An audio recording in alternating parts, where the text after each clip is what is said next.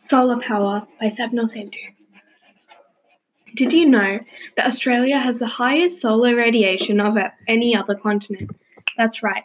Solar energy is energy created by the light or heat of the sun. In fact, right now, more than 2 million Australian houses have some type of solar energy on their roofs. Now, how about this?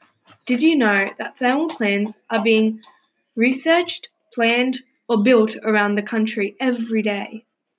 Today, I'll be talking to you about the two main types of solar energy solar photovoltaic and solar thermal.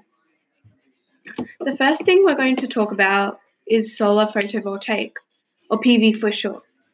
It converts sunlight into electricity using photovoltaic cells, which are cells both P type and N type, or positive and negative. Fun fact the panels used in photovoltaic can also be used with the same mirror in solar thermal. The panels have several layers which work together to make electricity. Here's how it works. First, the sunlight hits the panels and causes a flow between the P type and N type and the silicon. And then that creates the electricity. Now to solar thermal energy. Solar thermal energy converts energy into heat. This has mainly been used to heat spaces or water, but is now mainly used in power generation. Solar thermal energy harnesses the sunlight through a field of mirrors which reflect and concentrate it into a focal point, the thermal receiver.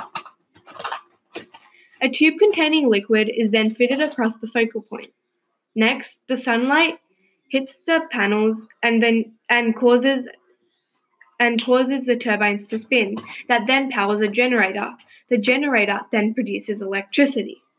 The remaining steam is then reused in the process. Even though solar power comes from, from the sun, it can use a lot of water. In 2016, seven new power plants became operational. And just remember, solar energy comes in many forms.